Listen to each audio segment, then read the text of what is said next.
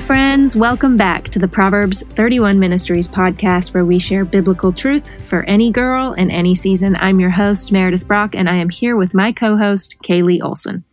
Well, hey, Meredith. It is so great to be back with you today. So, um, before we get started, I have a question for you that I know the answer to, but our listeners need to know the answer to. So, uh oh, what is it? Do you or do you not have a new kitten and what is her name? We do have a new kitten, and I thought we should name her Quarantine because she is officially our quarantine kitten. Uh, my kids wanted one so bad, and we've been stuck inside. So I was like, oh my gosh, anything that can get them to ha- be distracted from asking right. me, can we do one more art project, mommy? Can we do, can we watch one more show? Um, so we got her, and the kids decided her name is not Quarantine, her name is Turnip and she tur- where turnip came from i don't even know. But she has proven to be a great distraction during this uh, stay at home quarantine season. And i'm grateful for turnip kaylee. I'm grateful for turnip. I just love that her name is turnip. I, I, don't know where my kids came up with that, but um, she certainly has been a, a, welcome distraction during this season. And I hope all of our friends listening to this have uh, found their own way of coping with such an unusual season in life, right, Kaylee? Yes, absolutely. okay, okay. Well, enough about turnip and quarantine. Everybody, we know that if you've been listening to our podcast for very long at all, you've heard us talk about a gentleman named Joel Muddamalle. And, you know, Joel is really a staple on the podcast. We're so grateful to have him around, and he is such a key part of what we do here at Proverbs 31. Um, Joel works with Lisa TerKeurst and our First Five team to write theological content and really serves as our sounding board for pretty much everything we send out from Proverbs 31 to ensure that it's biblically accurate, because that's really, really important to us. But yes. we realized that probably some of you might be new and you have no idea who Joel is. So we have Joel here with us today, and I'd love for him to help our listeners get to know him a little bit better. So we're going to ask you a couple questions. Joel, are you ready? I'm so ready. And Meredith, I'm so proud of you. I feel like you now really have my last name down. I, I don't even have any like anxiety when you're about to say it. I'm just like, she got it. Yes, I probably like oh. for real, this might be the first time that I didn't have anxiety saying it because it's, it is a hard name to say, Joel. Okay. So I, no I appreciate the encouragement. You guys have really stuck with me on this one. okay. Great. Here is your first question. How right. long have you been on staff with Proverbs 31 and what exactly do you do, please?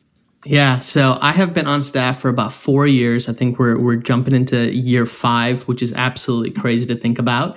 And um, my role, I serve uh, as director of theology and research. And so, I mean, you really did a great summary. Essentially, I get to spend uh, most of my time doing theological research, um, doing some writing for First Five, some teachings like this, um, but really bringing oversight to the theological development. Often in our world, there are things that are happening, uh, and we want not cultural lenses by which to bring meaning to that. We really want biblical lenses uh, mm. to bring mm-hmm. meaning to it. And so that's kind of what I get to do. I get to um, look into the scriptures, and I get to work with Lisa on her book projects and her Bible study projects, and some of the exciting things that the ministry does. And so my world is filled with theology, books names that maybe you've not heard of, uh, sometimes original languages. And so it's just fun. That's what I'd get to do awesome. Uh, yes, we're so thankful for the way that you just help us stay on track, Joel. Mm-hmm. Okay, I have the second question. All right, this is a fun one. What disciple do you resonate with most from the Bible?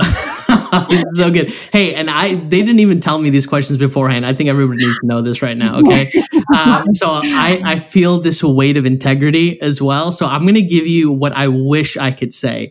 I wish I could say I resonate with Paul because Paul's like Ivy League. He went to Harvard, Yale, Princeton. I mean, he was he was the Oxford guy. Like I want to resonate with Paul. But in all reality, y'all, I really resonate with Peter Yeah. like, like I am from Chicago. I'm from right outside of the city of Chicago. Uh, and you know, I just um, I didn't have an Ivy League education in that sense. Um, I was just uh, just grew up, and um, I don't know. I can resonate with Peter. I can resonate with his struggles. I can resonate with his questions. Mm-hmm. I can mm-hmm. honestly resonate with his fail- failures mm-hmm. and how they uh, really shaped and formed him into who he became um, mm-hmm. as a foundation for the church in the first century. And so uh, I wish I could say Paul because like Paul's the cool thing to say, but in honesty, it's Peter. I get that. I get that. The one with the temper. That's me. Yeah. yeah um, cut okay. off Mal- tried to cut off Malchus's ear and, or head yeah. and, and got his ear like, yeah, you should yeah, probably yeah, yeah. That. That's, that's right up my alley. We'll just talk about that right now. Um, okay. So next question, Joel, are you ready? This is geek alert, friends and listeners. We're going to ask Joel the ultimate geek question, oh, Bible geek question. And that is, if you had to speak one of the biblical languages for an entire day, would it be Greek or Hebrew, my friend? oh, Greek. Greek all day. Greek all day long. Uh, and this is very practical because Greek came so much easier to me than Hebrew. Um, okay. Um, Hebrew has these guttural guttural vowels. It's it's I don't even know how to how to I can't I'm not gonna even do it. I'm not gonna even make a fool of myself on this podcast by trying to do a guttural sound for you. And um, you know, and the other thing too is like uh, for the most part, like Hebrew is still being like said. So when I was in Israel, with Meredith, we were in Israel together. Yeah. Uh, and our friend Gila would look at me trying to pronounce uh, Hebrew words and almost like just snicker and laugh. And I'm like, nah, I can't do this. I'd rather go with Koine Greek, a dead language. Nobody can make fun of. We can have debates about pronunciation and, you know, but nobody really knows, you know. Yeah. Homer's not going to show up or Plato's not going to show up and be like, hey, by the way, you did that wrong. So Greek all day, every day. Okay, that was easy enough. okay, very spiritual question here now. Okay. Would you rather have dinner with Michael Jordan or C.S. Lewis? Oh my gosh. Y'all, this is this Uh, I mean, the the answer is Michael Jordan. I know everybody shocked. I, like, I am in shock right now. okay, but here's my rationale. here's my rationale. To my knowledge, MJ has not written like a plethora of books that I can steep into his mind. C.S. Lewis at least has like written like so much. Okay, so I, okay. I, feel like I can have dinner with C.S. whenever I want. I'm going to pick up Mere Christianity or Weight of Glory or uh, one of his unpublished letters that uh, I've got a digital copy of. Um, I can I can have coffee with C.S. this morning if I want to by reading one of those letters. But it's much more difficult with MJ. You know what I mean? Yeah, like it's, just, yeah. it's not just as easy. Uh, yeah. If you watch The Last Dance, you know he's a very private individual. So mm-hmm. don't know. You know. Yeah. Well, uh, I think that was a very logical, uh, very logical uh, answer to that one. You did mention coffee in your answer, which is no surprise to me because I think it's a subliminal, like subconscious thing for you, Joel, that you're constantly thinking about when you're going to get your next cup of coffee. Yeah. So, our last and final question is How many cups of coffee do you think you drink in one day? Well, as we're recording right now, I have a grande in a venti cup uh, of black coffee with steamed coconut milk. And I will go through this probably. Ugh, uh, three or four times in a day. And so oh, we're looking at many, if we just now we bring the venti cup down to just a regular coffee cup, we're looking at many cups of coffee in a day too. And my mom is a nurse practitioner, so she's very stressed out about my health. My kidneys hurt my, thinking yes, about that. yes, yes, yes. So it's not unusual for me last night to drink a cup of coffee as I was reading at like, you know, 11 o'clock at night. And Oh um, my gosh. Wow. oh boy. Oh my gosh. Theological content at Proverbs 31 brought to you by coffee. Well, great. Okay, let's transition a little bit and just let everyone know that I have a really cool announcement about what's going on with our First Five app. We mentioned that Joel works a lot with First Five, and so I feel like this is a great time to talk about this. Y'all, we're about to finish the entire Bible. So, five years ago, we started First Five and we started by studying the Bible book by book. And now we're about to finish with the book of Revelation in a study titled All Things New, which I'm really excited about because I don't know if you guys are like me, um, whoever is listening, but the book of Revelation was a book I didn't want to turn to as a kid because it seemed scary. Like I have memories of what what's that movie series? Um, do y'all know what I'm talking about? Left yes, behind. behind. And I feel like sometimes our childhood experiences transition into adulthood, and I'm like, "Ooh, am I old enough to like turn to this book and study it yet?" So if you're like me and this seems daunting, I want you to join me in the First Five app. And I want you guys to purchase an experience guide to walk through this study because the app is free, but the experience guide helps complement the study to allow you to dive deeper and process what you're learning with the app in your quiet time each morning. So the study starts July 20th. 2020, if you're listening to this later on, we're in 2020 right now. So mark your calendars now, purchase an experience guide, and join us for the study. Yes, so excited about that study. I know I've definitely been intimidated by Revelation as well, so I'm I can't wait to dive in. Um, well, let's get to it. A couple weeks ago, Joel came to us with something that he had personally been studying for a while, and Kaylee and I both felt like, wow, our podcast listeners need to hear this. And so we are really excited for him to share with you today what he's been learning. So, Joel, why don't you take it away? Yeah, you know, guys, one of the things that I have just been so intrigued um, about is just how we think about our lives. Um, and I don't know about you, but it's often it's like days and days and days will go by, and I'm just thinking about like my my life in the present. I'm thinking about what's on my calendar, what's um, maybe in a day ahead. Uh, if we're really planned out, like I know both you and Kaylee uh, and Meredith are, you have things booked for like weeks or months, maybe into the future. But one of the things that I, I realized, just literally opening up my calendar uh, and looking back, I was like, huh I don't often look back at my past um, to see what has taken place. I don't look back mm-hmm. to uh, to really consider what where have I gone through? How did I get to my present? And what does that tell me about what my future is? And I don't know about you, but sometimes I have these like memories. It's almost like a movie screen, you know. And I begin to to think about my my background, and so I'm like, huh. In seminary, I remember in seminary walking into a church history class, and when I walked into that history class, like the the thoughts in my brain were, what in the world could church history teach me that could help me in my present? You know, I'm like, I've got ministry things, I've got, um, I've got scriptural things I got to deal with, I've got teaching lessons, preaching things. Like, uh, I've got a family I've got to take care of, I've got kids, I've got a wife. Like, how is church history going to help me? Um, and I felt like the authors, uh, what they wrote in in church history in, in our past, were they're out of date they're out of time. They're out of context for my life in the here and now. And y'all, what I have found today is how wrong I was. Um, not only was I wrong about church history, but I realized how dangerous it was to neglect history in general. So you may have heard a famous quote by Winston Churchill from a speech he delivered to the House of Commons. I think it was around 1948. Uh, this is what Churchill said. He said, "Those who fail to learn from history are condemned to repeat it." Now, sadly, what many of us may not know is that this quote isn't original to Churchill. Actually, it came from a philosopher named George Santayana, who lived around 1905. And, and Santayana said, Those who cannot remember the past are condemned to repeat it.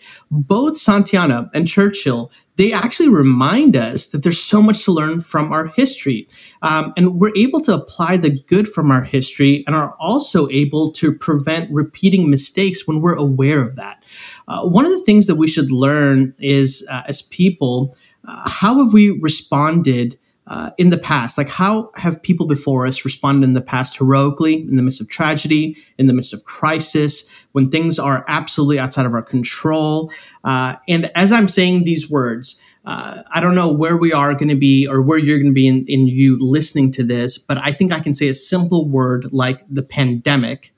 And I think we all go to that moment in history.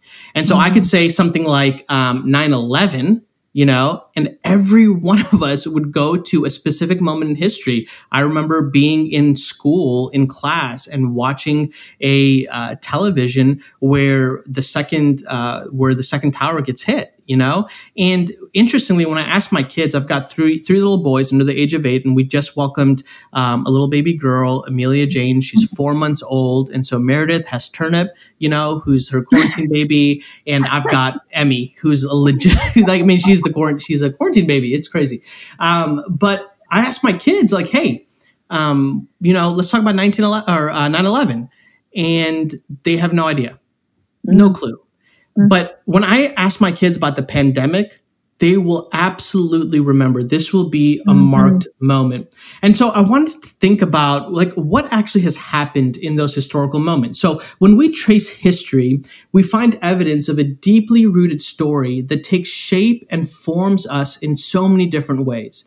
And today, for the followers of Jesus, that story echoes the ancient Israelites and what they experienced. It, it involves a journey that involved trusting God through times of celebration and revival, times of sorrow and lament in exile, in times of hope and anticipation of rescue in the midst of oppression. They experienced deliverance from their plight and from their suffering, all because of who God was and who he is today. What we learn from these examples is that the people of God, you and I today, need to continually repeat a trust in God. Like our reaction and response to crisis should be a reaction and response by saying, Lord, I trust you.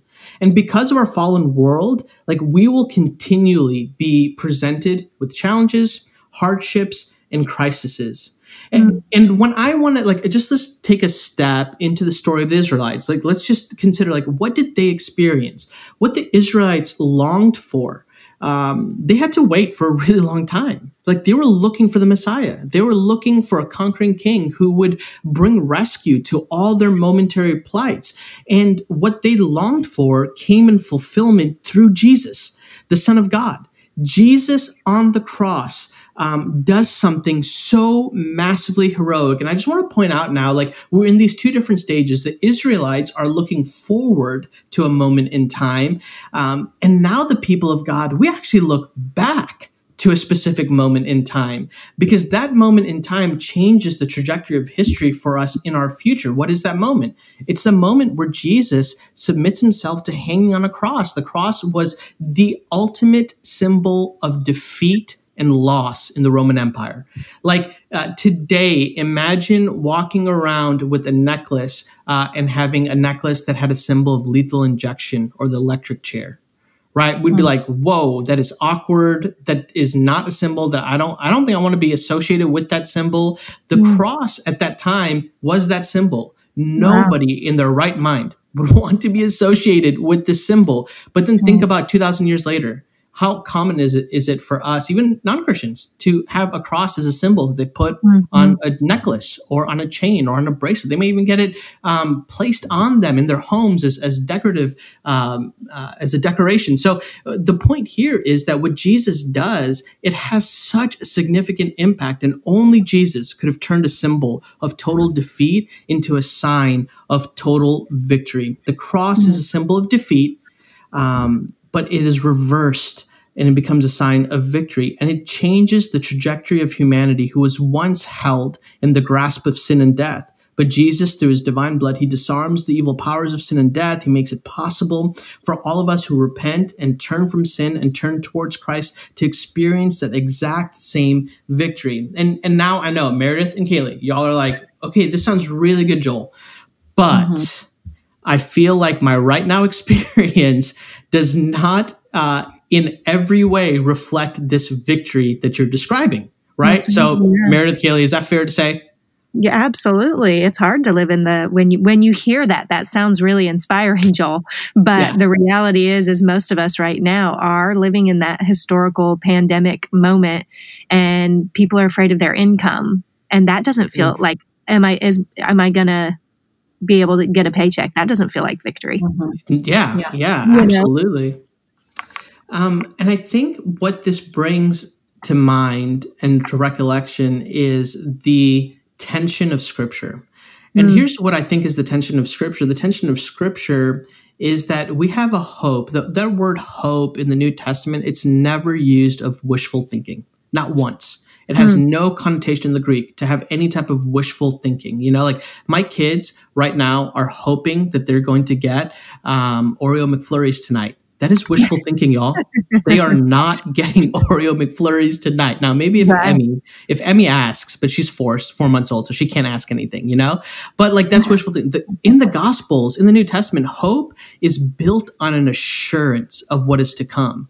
Wow. Um, and that leaves us in this tension because now we're assured. We, we have this assurance of this future reality with Jesus, but we also have to face the present reality that feels so far from that. And, and what this is often referred to, like theologically, is the in between, the already or and the not yet. And you and I live in the in between of Christ's first return um, the incarnation, and then the anticipation of his final return when he comes and rules and reigns, not as suffering servant, but as victorious king. We live in the already and the not yet. The kingdom in Luke, uh, Jesus tells the Pharisees um, that are asking, when is the kingdom going to come? And Jesus says, you, have, you don't have to look any further. It's here right now, right? Mm-hmm.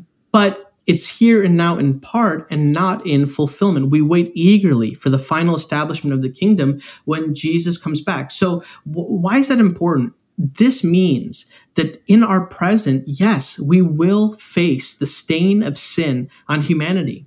And the earth, uh, while we live, is still in the in between. So, we're going to experience pain suffering, trials, tribulations, all of these things are still a very real presence in our lives. And, but here's another important reminder. They were absolutely a reality and the expectations of the disciples of Jesus and for the ancient church in the years after Jesus rose to heaven. I don't know if you've ever thought about this, but I mean, I have recently is we have the New Testament, we have Jesus, and then we have the resurrection, we have, you know, Acts, and then we have Paul's letters. Have you ever mm-hmm. thought like what actually happens after the disciples die? Like what goes on with the church? How are they formed? What takes place? What, what, what were their realities? For me, there's like this massive gap between the end of the New Testament, you know, and it's like we have this picture picture of Revelation. But before that, there's just this blank spot. And here's the good news we actually find out a whole bunch from the ancient church fathers um, who write after the disciples. And so this isn't really canon of scripture. This isn't the same as reading Matthew, Mark, Luke, or John, or Paul's epistles. It's more like reading a history biography of somebody who lived right after those days of Jesus. And in this moment, I wanted to like, while we're in the middle of a pandemic, I was like, I wonder, is this the first time that humanity has experienced this? And I think everybody's like, of course, Joel, this is not the first time. But I was really curious. How did the church historically respond when these types of things came up? Um, and here's something spectacular I found while I was studying. One of the most spectacular realities is how Christianity exploded across the known world in the midst of, catch this, persecution, hardship, when there were plagues, pestilence, and disease. Mm-hmm. So, wow. right after Jesus raises from the dead and he ascends into heaven. After those disciples die, the church actually goes through some of the most horrific moments in history. And mm. they were war torn and it included famine and pestilence and disease. And so now we have a question like, how did the church respond? Well, one of the very earliest stories in church history comes from um, a bishop by the name of Dionysius. He was the bishop of Alexandria and he writes and comments on how horrific, how terrible things were for the people that he had ministered to. Um, the people had just endured a terrible war, and on the heels of the war, around 263 AD, a massive, severe disease and pestilence afflicted the people.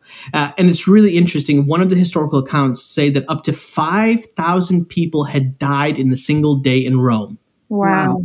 Y'all, 5,000 that I can't even imagine. And this is what's really interesting. What does Dionysius say? He says, Now, indeed, everything is tears, and everyone is mourning, and wailings resound daily through the city because of the multitude of the dead and the dying. Things were so bad that what Dionysius compares when he sees all of this is he sees and he's reminded of the plague in Egypt back in the book of Exodus with the death of the firstborn. Things were so bad that it seemed there was not even a house that was not impacted by death. But in the midst of such pain, we still ask this question How do the people of God respond?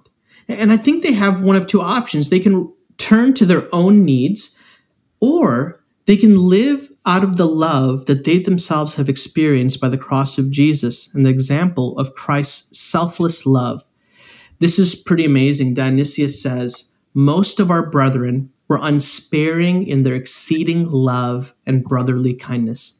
They held fast to each other and visited the sick fearlessly and ministered to them continually, serving them in Christ. So what Dionysius watches is that the people of God actually acted out of this selfless love. Uh, it says that some of the best brothers and sisters departed this life because of their service and love for others. He's really referring to doctors and those that were in the medical profession that while everybody else had just ran away, they had stayed back to take care of the poor, to take care of the sick. But then Dionysius observes something different about people who were not captivated by the love of God. This is what he says. He says that um, some deserted those who began to be sick and fled from their dearest friends, and they cast them out into the streets when they were half dead and left the dead like refuse, unburied. And so we have this such such an interesting story of a choice of response, but then behind the response is this question of what motivates us to respond in this manner? And because the people of God had been so, so deeply impacted by the love of God, they responded in love to their neighbor. In the midst of this tragedy, the church grew and flourished. Why? How is it possible for the church to experience this type of exponential growth and vibrance when everything seems to be falling in shambles? Because the church serves as a signpost and a symbol of a future hope that is mm. tangibly present today when we unite our love to Christ. Only in Christ can we find true joy and happiness and peace when everything seems to be in chaos. It's Christ and his presence alone that gives us calm in the storm, even if the storm itself is not calmed. This is a compelling, real story for a world that is desperate to experience this kind of mm-hmm. lasting and true peace. And now some of y'all are like, great, Joel, this Dionysius guy, he seems like he's awesome, but is this a one off? Like, mm-hmm. is this mm-hmm. only one time in human history? Well, let me just give you a couple really quick uh, examples. The plague in the 1500s John Calvin responded to this crisis by saying, If the believer should be afflicted by illness, he must not be so stung by the severity of his hardship that he erupts in impatience. And I, I, I feel this right now. This is my, like, I want to erupt in impatience. Okay, Calvin, I'm listening to you. If his hardship, that he erupts in impatience and demands from God an explanation. Can oh, anybody boy. say, Oh, like, amen. Come on, Calvin. go on, again. Thank you for speaking up for the everyday person right now, right? Uh-huh. Uh, but then Calvin is about to do what our friend Lisa TerKeurst calls a Jesus juke. Then he does oh, this. Boy. He says, rather, he must, considering the justice and gentleness of God's discipline, recall himself to patience. Wow. Wow. Um, and I'm like, okay, wow, there is uh, a discipline of patience that the Lord desires wow. from us, even in times of crisis. Uh, another example, World War One, and we talked about C.S. Lewis earlier, and this is why I felt so good about my answer because I've done a lot of research on C.S. Lewis. C.S. Lewis fought in World War One, and he wasn't, and he was, uh, he was injured in that fight, and so he wasn't able to continue fighting. He and he wanted to continue to serve by turning his attention to theology and writing. Um, the church today benefits from the experiences of Lewis during the Great World Wars. And we have books like Mere Christianity, y'all catch this, that has sold over 200 million copies. Wow. Like, what in the world? I, is that 2 million copies? Yeah. No, that's a lot. That's 200 million copies. 200, is that 200? 200 like, million copies. Okay, so I mean, I I questioned myself on that. I'm like, I'm not good at math, so I thought maybe I got that wrong. No, 200. That's that's insane. Here's another example: World War II. Dietrich Bonhoeffer. He remains in Germany during World War II, and he fights against the Nazis the best that he could. Catch this: in 1939, he has an opportunity to leave war-torn Germany and go and teach in New York at Union Theological Seminary. He actually gets on a boat to go and to uh, and to take up the position and to leave, and he gets and he lands in New York, and then he's uh, he's struck with a conflict where he's like, you know what? No, like there are people back in Germany that need the gospel, they need to learn. And so he gets on the very last commercial passenger ship to cross back across the Atlantic. Uh, and from 1935 to 1940, Bonhoeffer taught an underground seminary. Wow. Eventually, Bonhoeffer is caught by Hitler after a failed attempt to overthrow him in 1944. Catch this, he was hung in 1945. It was actually two weeks before the war ends. Bonhoeffer was so convicted of his responsibility to act on behalf of those that were being murdered, he said, Silence in the face of evil is itself evil. God will not hold us guiltless. Not to speak is to speak, not to act is to act. It was, uh, it was so important to him that Christians act as agents of Christ to the lost and to the broken. Um. We have gone through so many of these examples, and here's one of the things that we find when the church, the family of God, acts and lives out the gospel in the midst of all of this chaos, we provide proof and evidence of the surpassing peace and stability that only the gospel of Jesus can establish in the hearts of mankind. And so today, you'll say, say yeah. that again, friend, because I think our, our, friends they need to hear that because it's yeah. true. Because in the midst of a global pandemic, or in the midst of an angry fight at Thanksgiving dinner, let mm. this soak in, friends. Say it again, Joel. yeah. When the so when the church, the family of God, acts and lives out the gospel in the midst of the chaos, we provide proof and evidence of the surpassing peace and stability that only the gospel of Jesus can establish in the hearts of mankind.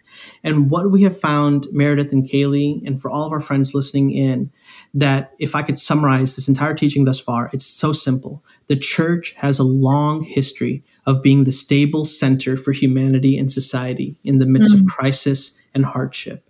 Um, and this is what our world is looking to. And, and I just want to turn to James 3.17 and just give us a couple very practical things that you and I can do right now. Because you're thinking, this is great, Joel, but I may not be a John Calvin. I may not be a Dietrich Bonhoeffer. Like, you know, this is this is Dionysius. Like, I'm definitely not a bishop of Alexandria uh, in Egypt. Like, this seems far off. But here's what James says. Um, and I love the book of James because James gives – meaning flesh works application to all of Paul's lofty theology. And so in James 3:17 he says hey there's two different types of wisdom. There's a wisdom from beneath, an earthly wisdom that's going to ultimately cause destruction in our hearts, but there's a wisdom from above, a godly wisdom. And as people who are citizens of an above type of kingdom, we should actually be recipients of this of this above wisdom and enacted. And here's what he says. He says one we should be lovers of peace um, this isn't a self individualistic reality. It's not about being a tranquil person at rest, just me, myself, and I. It actually has larger connotations of the Hebrew word shalom. It's a word that describes God's desire and design for the relationship of humanity with God, self, and others, and the world at large. And so here on earth, we're supposed to be lovers of peace. If we're lovers of peace, we're a person who works out God's design and his desire for shalom to be present within our world. The mm-hmm. second thing that James says is that we're to live and act in gentleness. Uh, I was doing some study. The original Greek word has overtones of goodness, courtesy, being benevolent, and mild and meek. Now, listen so carefully. To be meek is not to be weak. Rather, mm-hmm. it is to live and exercise restraint in light of the strength that God has given us. It's a bridled power. And this is exactly what Jesus models to us in his temptations in the wilderness. Um, number three, James tells us we're to be teachable. This one's hard for me because sometimes I'm going to be honest, I'm going to put myself out there. I feel like I kind of have it. I kind of know it, you know? And what James says is no, actually, there's a wisdom in knowing it, when to hear and when to learn. Um, this phrase, to be teachable, could best be translated by willing to yield or willing to conform. Uh, and this means that as Christians, we're li- willing to learn and to be taught. Uh, I think in hmm. today's context, this means we're considerate and respectful of the authority that God has placed over us. Even though we may not want to do some of the things that are asked of us, we do them because we trust that God has placed them in leadership. This is all throughout the book of Romans for a purpose and for a reason. And so we actually teach the world what it means to be a teachable person when we honor those in leadership. Mm-hmm. Number four, we're merciful man, we've received such a great mercy from Jesus that we should be the very first ones to extend and overflow with mercy to others. And then number five, the last one, this is huge. We're supposed to be impartial. And James teaches us that being a Christian and being impartial, uh, it means that we don't show partiality. Uh, and when we do, it's actually incompatible with our true nature in Christ. What does it mean to live with partiality? It often shows up when we gauge our decisions by asking ourselves, what's in it for me? Uh, I know we don't want to say this often, but honestly, I think it all the time. When I'm making a decision, I'm like, huh, what is what's in it for me? Well, mm-hmm. that's actually showing partiality because I'm actually going to gauge my decision, my response, my actions, my words, and my thoughts based off of what's best for me, not, necessar- not, not necessarily what's best for my neighbor. And Jesus was not partial with us. Jesus mm. on the hmm. cross showed an impartiality where the good news, salvation, is, is available for all of humanity. It is not exclusive to one person or one type of people. It is a free gift given to all. We just have to respond to that goodness. And so ultimately, when we live these principles out in the midst of chaos and crisis, we're actually joining the ancient story of the people of God who had been formed by selfless love for Jesus. In the same way, the believers in 263 AD represented Christ in the midst of their crisis. We have an opportunity to do the same. And so, friends, when we live and when we act with godly wisdom, we become a people who cultivate a culture of peace in a world that is desperate to experience lasting peace. Mm-hmm. So let's practice this peace. Let's practice gentleness. Let's be teachable. Let's have mercy and let's be impartial today. What an incredible opportunity to point people to King Jesus. Wow, Joel. Uh, so much. I'm going to have to go back and listen to this one again because there is just so much to learn from it. From just even looking at the church history and being able to apply it to our moment right here today in the midst of a pandemic, or to be quite honest, in the midst of any chaos in the midst of any confusion that we might be facing. Maybe you're facing, you know, the fact that you have a loved one that's sick or facing some relationship strife. That is chaos. And we are given the opportunity to do exactly what you said. You know, um, I can't help but think when you were when you were talking about the practicing peace and gentleness, being teachable, merciful, and impartial, the first thing that came to mind was, oh my gosh, that's the fruit of the spirit. Yeah. That's what, so good. that's evidence that I have spent time with Jesus. I have allowed the Holy Spirit to permeate my life so that when I am faced with chaos and when I am faced with crisis, because we will be faced with that, mm-hmm. I am able to tap into a place of peace, a place of selflessness, of mm. gentleness, of self control um, that I wouldn't have access to if I didn't have the Holy Spirit living and breathing in me. So thank you for these reminders today.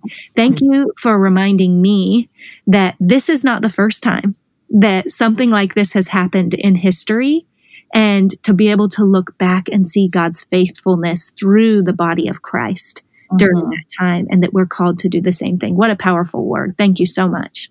Yes, absolutely, Joel. I kept thinking as you were wrapping up your teaching too that those five points that you listed out would be so good to pray through. Mm. Like, God, where am I not being merciful? God, mm. how can you help me be more impartial in this area? Because it just felt so practical because all of us make up the big capital C church. That's right. As body of Christ um, to the world. And I feel like whenever we all work on those things, we all um, make the church better for people who see it from the outside. So, Joel, thank you so much for taking time out of your crazy day. I know you have a lot on your plate to be on the show with us. Um, I always feel smarter and definitely more challenged every, after hearing you teach. So, thank you. That's right. Honor. Me too. That's right.